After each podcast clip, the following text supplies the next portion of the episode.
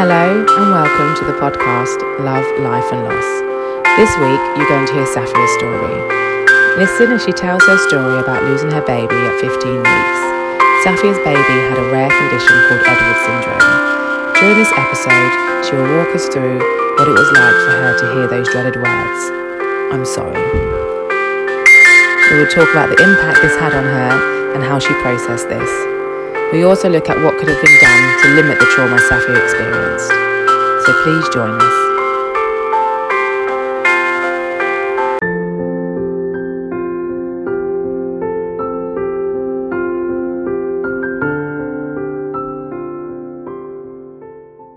So, welcome to Love, Life and Loss, um, the podcast with myself, Dawn Morton Young, and uh, Louisa Hendrickson.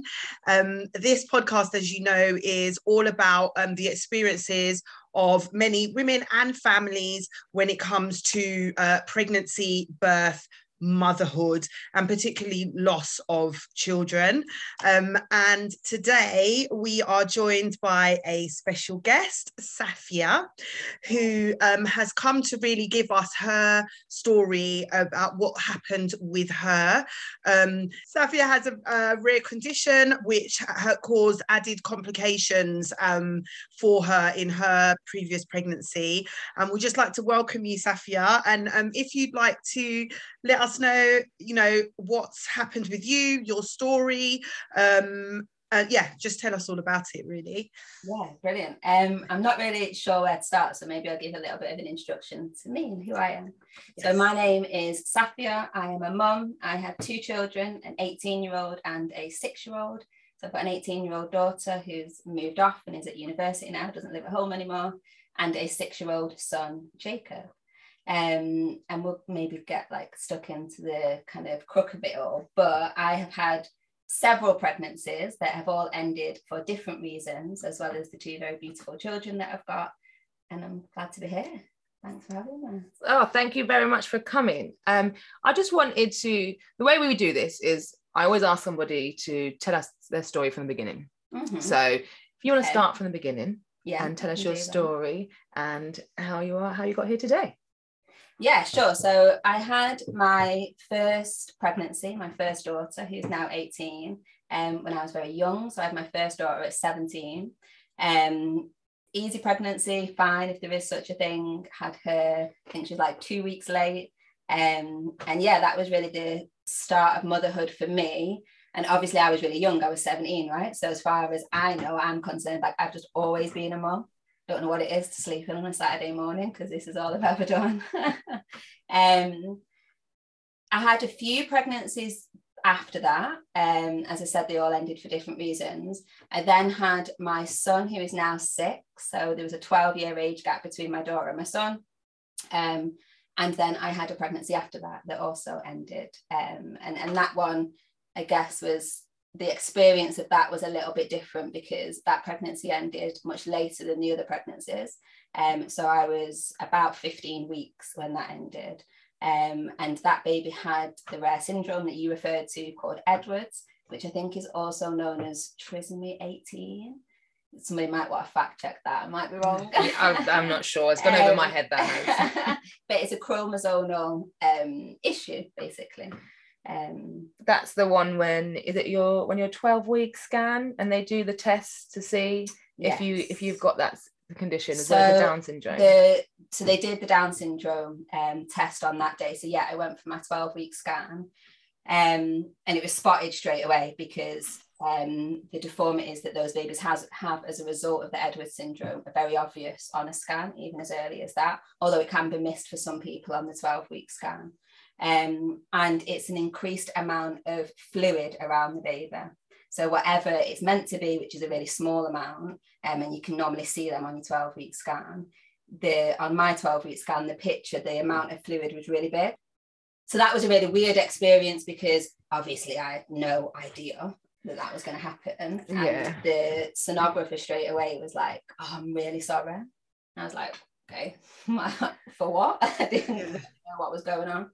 Um, yeah, and then I was kind of like ushered into this side room as a result and was a bit confused and was really quickly being asked things like, "Do you still want the pictures?" And I was just like, "What do we need to like." What am I gonna say? Yeah, kind of like I'm not sure what's going on. Yes, please, can I have the pictures? Like, why would I not have the pictures at this at this point?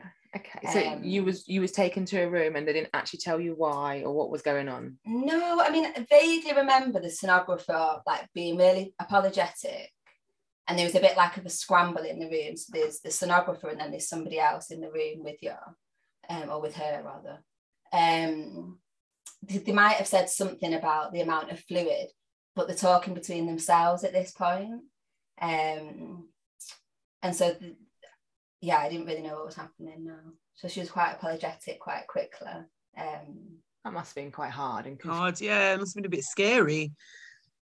Yeah, I don't know that I do remember feeling scared. I was just a bit like, what's going on? Do you remember? Was the the heartbeat there? Could you see? Because you know normally Yeah. they you you can see when they're scanning you. Yeah, yeah. So when they were scanning you from from your observation, obviously you're not a medical person, but Yeah. looking at the screen, did it look like you know everything was fine, the heart was beating, you know, all of that type of thing? yeah, yeah, there was a heartbeat. So before that pregnancy, I'd had a number of early pregnancy losses. So I'd gone for um, a six week internal scan for them to see if there was a heartbeat. So that so I so I'd Okay. already had a reassurance scan Okay, so it. you Yeah. belong to a 12 week scan now, like everybody else, and expecting everything Yeah, to be fine. Yeah, and exactly, yeah, yeah. okay, so then what happened then when they take took you into that room? um, a more senior midwife came in. It was very obviously like a room that you are taken into to receive bad news. It's like there was tissues on the table, and it's a really small. There aren't enough spaces, is there, in hospitals, and they often reuse or utilize spaces that may have otherwise been used for something else. And it felt like that. It felt like a room, a bit like a cupboard. I've got to be honest, where they just like put a couple of chairs in. And interestingly, there was only a couple of chairs as well. So me and my other half sat down, and then this more senior midwife came in, but she was stood up as well. So like the whole any energy of it was a bit weird Mm, well, because she's like stood over you then. So there's then this weird power dynamic that's happening where they've got way more information than I have because they're medical professionals. Um, and then she's in this space where she's delivering bad news, so to speak. Um, so it was quite odd. So anyway, so she came in, she did explain at that point a little bit more about what was happening. There's too much fluid around the baby. They obviously can't speculate at that point. A sonographer has spotted it, not a doctor. Um, then the senior midwife has had a look and come in to explain at that point what they understood to be happening, which was too much fluid around the baby. Um, and then I had to have a referral to Luton. So this was at Bedford Hospital, and they don't have those kind of specialist services there. So I got a referral to Luton. Luckily for me, that referral was the next day. Okay, oh that's good because yeah. Yeah. sometimes you have to wait. So and that Mm. wouldn't have been nice having to wait for too long. Although again, at that point, I didn't really understand what was going on. So nobody was saying lots more fluid means mm. the pregnancy. Do you know what I mean? So as far as so I've been through lots of different things with pregnancy. And so at this point, I'm semi taking it in my stride. So yeah, there's an issue. Yes, there's a problem, but we're going to go off and see a specialist. We're going to go and see a doctor, a consultant that's going to give me more. inf- So I didn't automatically assume, oh, this means the end of the pregnancy. yeah, Yeah. yeah, It wasn't it. It was bad news, but didn't mean to say you couldn't work with it. Yeah, like I didn't know what I didn't know what was happening. Yeah, so they Um, didn't do a great job of explaining the possible. Not scenarios. really, and I think that um, there's a, a in fact looking back on it. Obviously, at the time, I didn't have this level of understanding, but looking back at, on it, it felt like there was a tension for them between a level of assumption that they had based on their knowledge and experience, but not wanting to necessarily share that with me straight away because it was better that I went and had this more um, detailed scan with the doctor. Mm. Luton, where then they'd be able to tell me for sure what was Okay, happening. yeah, just in. Yeah. So it was kind of like, you know, like people that go to their GP and the GP might notice something and they think it's Mhm. probably that. Yeah. But because there is a definitive test, they won't say anything. And I think that they're then in a bit of a weird space as well, because it's kind of like they probably want to say, I think it could be X thing. But because of how serious it is, they also don't want to say it if it's not certain. So and and I think that the person on the receiving end of that can feel that if that makes sense so it can make it a little bit more anxious for you yeah yeah yeah yeah I, yeah so what happened then when you went to Luton? So I went to Luton. I can't remember what the department is called but it's um, fetal abnormalities or something. It's a specialized department for it um and but what what what was better about that I have to say is that like you're not you're not with you're not like going to an early pregnancy unit. So you, it's it's for people that are experiencing difficulties in pregnancy so the energy the vibe was geared up for that as opposed to being in a place where everybody else's experience is all right and positive yeah. so to speak and then people are having to adapt their behavior this was for that so I, I did immediately feel that there was um like a little bit more empathy, a bit more consideration for people's experiences because they were they were seeing those people all the time for different mm. Um, That's good to hear. Yeah, I, I, there was a difference. There was so I do a lot of work around what it is to kind of be trauma informed and um, psychologically informed environment and trauma informed design and things like that. And so I'm always really critical of those very clinical spaces anyway. Um, but straight away I was kind of sensitized to that. So maybe more than other people maybe are. So immediately I was like, this is a bit shit and this waiting room's like it's not conducive to a healing environment and i was feeling a bit like this is too clinical this is too so it wasn't looking after my um my uh, physical it was looking after my physical self not my emotional self. Yeah. So yeah whilst they were better i don't think they were particularly good. I think that those environments should be far better than they are to be honest. So then um so then I was seen by a doctor, a consultant. And again, because they are somewhat like desensitized, they do this stuff every day, right? Yeah, yeah. I, so they, I know that feeling. yeah. They they gave me a scan. There was loads of people in the room. Like I had to ask a couple of people to leave because I felt I, not that I don't didn't want students in the room, but that was that that added to the numbers. It's almost like you're in a container or a or a zoo being observed, isn't it? Yeah. yeah in a fishbowl, as they say. Yeah.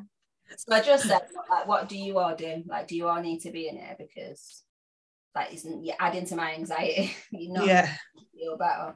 Anyway, I kicked a few people out. This doctor was all right. Um, obviously, it's you've only you, you early on in your pregnancy. Um, as far as a 40 week pregnancy goes. Um, and so to get a really detailed scan, it proper was like I had to like dig around in my stomach. So I'm already, I imagine my body because my, my stress response is a bit like this anyway. So quite painful. And then they were suggesting that they did um, an amniocentesis.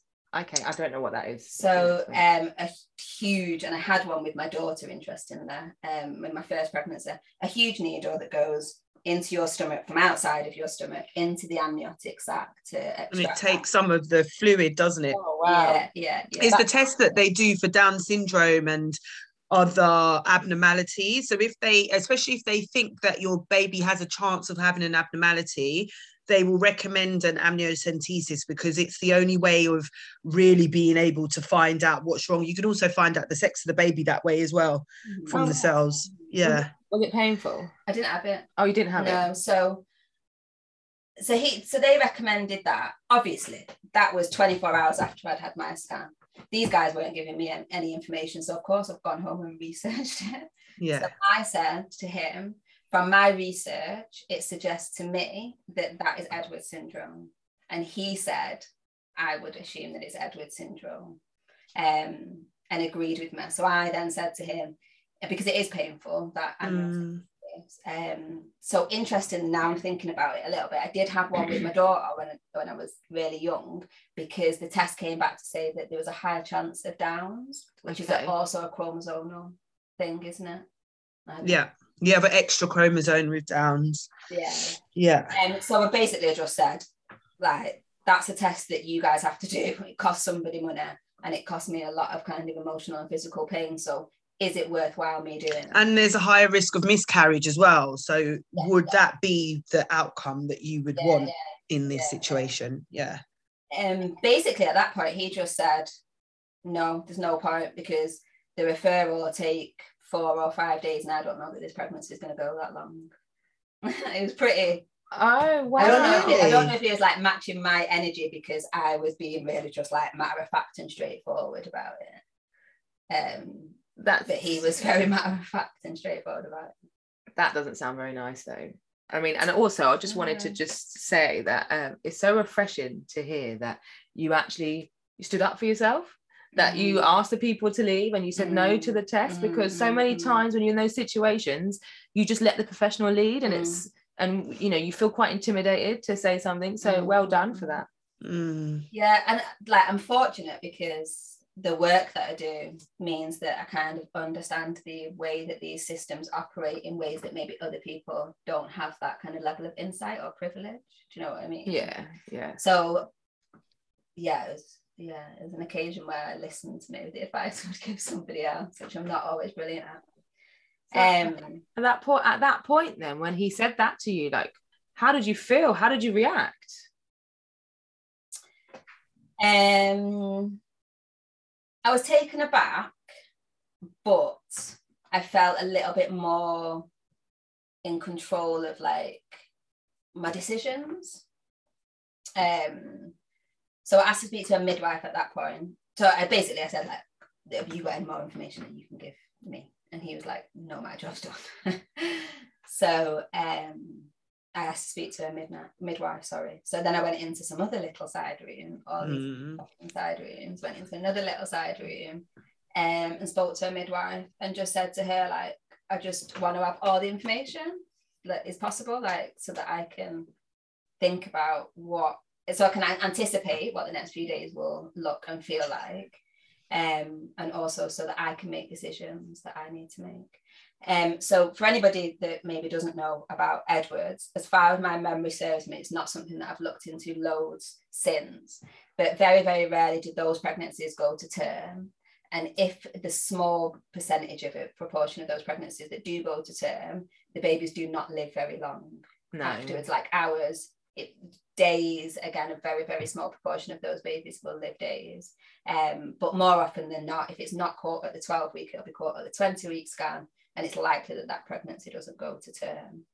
But in any case, at this point, the heartbeat, the, so within that 24 hours of the first scan and him seeing me, the fluid had increased again and the Mm. heartbeat was slowing. So that's what, and the the range of movement was far less than in the scan the day before. So that's how he was able to say the pregnancy won't even go the four or five days until you get seen for an uh, amniocentesis. That's like, sorry to interrupt you, but that's like the fact that if you hadn't had that 12 week scan, you might have just suffered baby loss and not had any clue about why it was because it just seems ironic to me that you know you had this scan at 12 weeks and then all of a sudden the next day the baby was doing worse than the day before and you were able to monitor it but sometimes you know if they hadn't booked your scan because you know sometimes they can book your 12 week either week you know you could Yeah. go like Yeah. 13 weeks you could go yeah so it might have been a really different story had you gone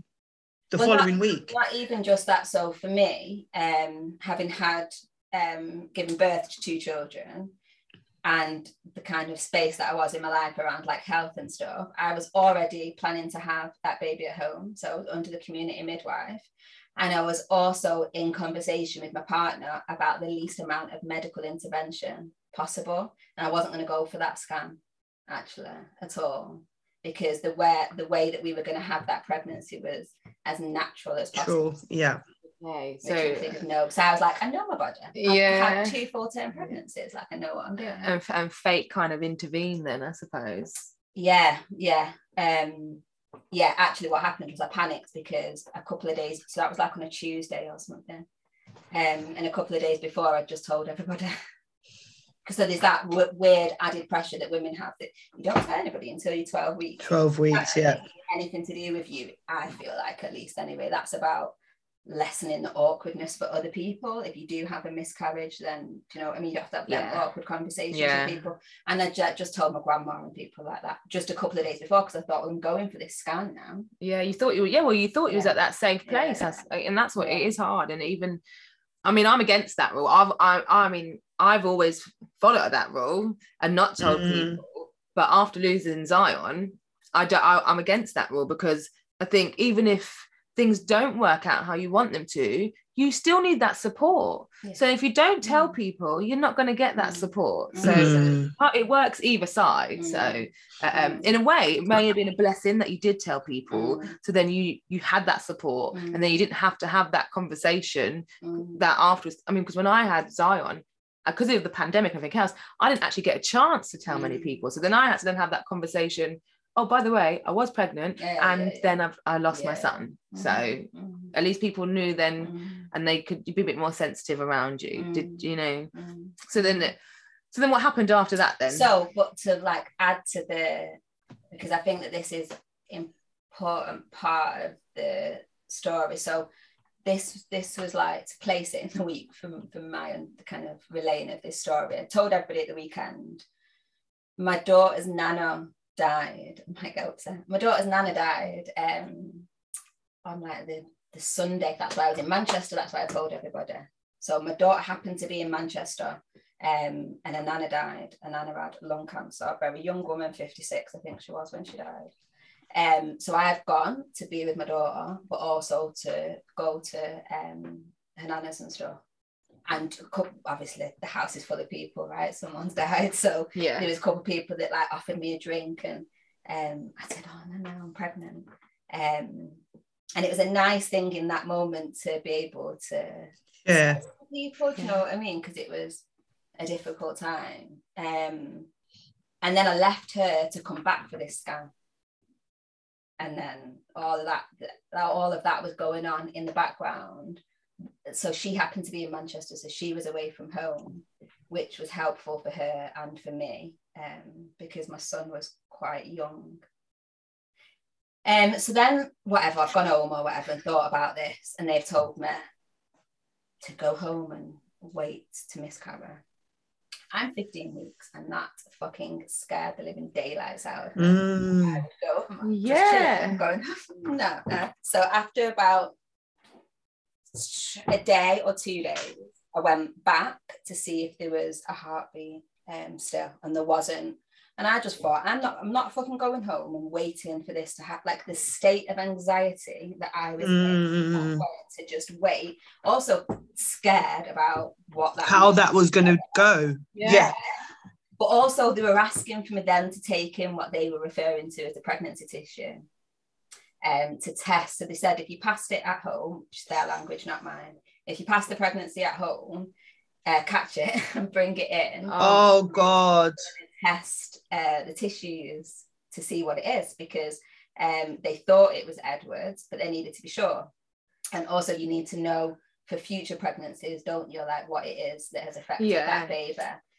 So I was just like, nah, I'm not doing that, man. And I, I, got on the phone to Bedford, and the consultant, by accident, I got to speak to a very, very brilliant consultant at Bedford. Um, and she offered to come in, refer to it as an abortion at that point, oh. um, and was offering to give me the tablets, the, the, okay. the abortion tablets. Um, and I said, yeah, I'm not doing that either. So either you invite me in and um, on the NHS, I'm given a D&C. So I'm mm-hmm. when the pregnancy is removed, you get to take the pregnant the baby off and do whatever test you want to do. Or I'm just going to pay for that at this point. But there was no way that I was waiting and there was no way that I was putting tablets in my it's in mouth. my mouth to pop. Yeah. And it's like you take one and then 12 hours later you take another or something. I don't know how those tablets work, to be honest. I think yeah, I think it is something like that, and and it, mm. and it can be quite painful as well because you so you would still would have had the same situation where you'd have been at home, mm-hmm. and you know you would have passed the baby at home as they say. In, but that's at Bedford, and it was on the maternity the maternity ward. Yeah. Oh, oh no, yeah, isn't it? and also, yeah, the only thing that that was doing is to speed up what would have your body would have naturally done at some point and it is that that you wanted to avoid because who wants to do that i often think about you know people i know that had late miscarriages and they've had to put them in labor and they've had to go through and i always think i just don't you know, having had four children myself, going through labor each time, at the end, you have a baby that you take home. And the thought of going through that process, knowing whilst you're going through it that you're not going to have that child at the end. Yeah, yeah. Um, and I know for you, Louisa, you know, that was yeah, you know yeah, part of your your situation. But i don't know why they would be offering people that as a surely putting someone to sleep and you know yeah. My conclusion and i think it's a fair one is because it's cheaper.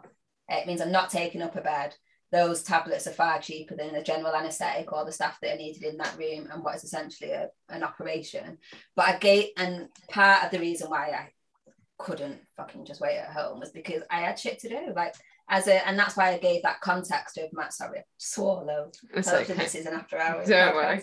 Um, we'll, we'll, we'll cut it out. We'll beep it out. Don't worry. um, the reason why I gave the context of my daughter's nana dying um, was because it places it in your life, right? Like there's a lot of stuff. I had two kids, one of which was like in the throes of grief and just awfulness because her nana had died. The other one was quite young. I had a job like I didn't have the time. I felt like like I needed to get back to my daughter. I needed to attend to my son. At some point, I needed to go back to work. Like I, it, it feels when you're in the throes of it. Like yeah, come on, like let's crack on. I need to be moving through this because I've got to get on to the next thing. The the irony of what you're saying when I'm listening to you is that you're still being a mum. You're putting yeah. your kids first before yeah. you, even though yeah. you're going through all of this at the same time. Mm-hmm. All you was concerned about is being there for your children, and it's quite um, it's very it's might be hard to listen to, but it's hard to understand sometimes as well, isn't it? That you can, as a parent, you can separate yourself. Yeah, and you, you compartment. You, yeah, yeah. In that moment, it doesn't serve you very well going forward.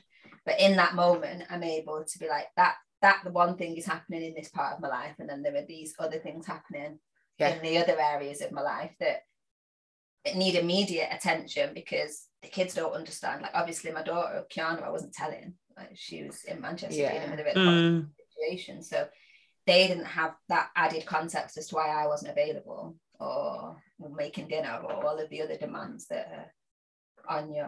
Um, so anyway, yeah, eventually, yeah, they, they brought me in and I was able to have a D&C and a general anaesthetic, which was best for that situation.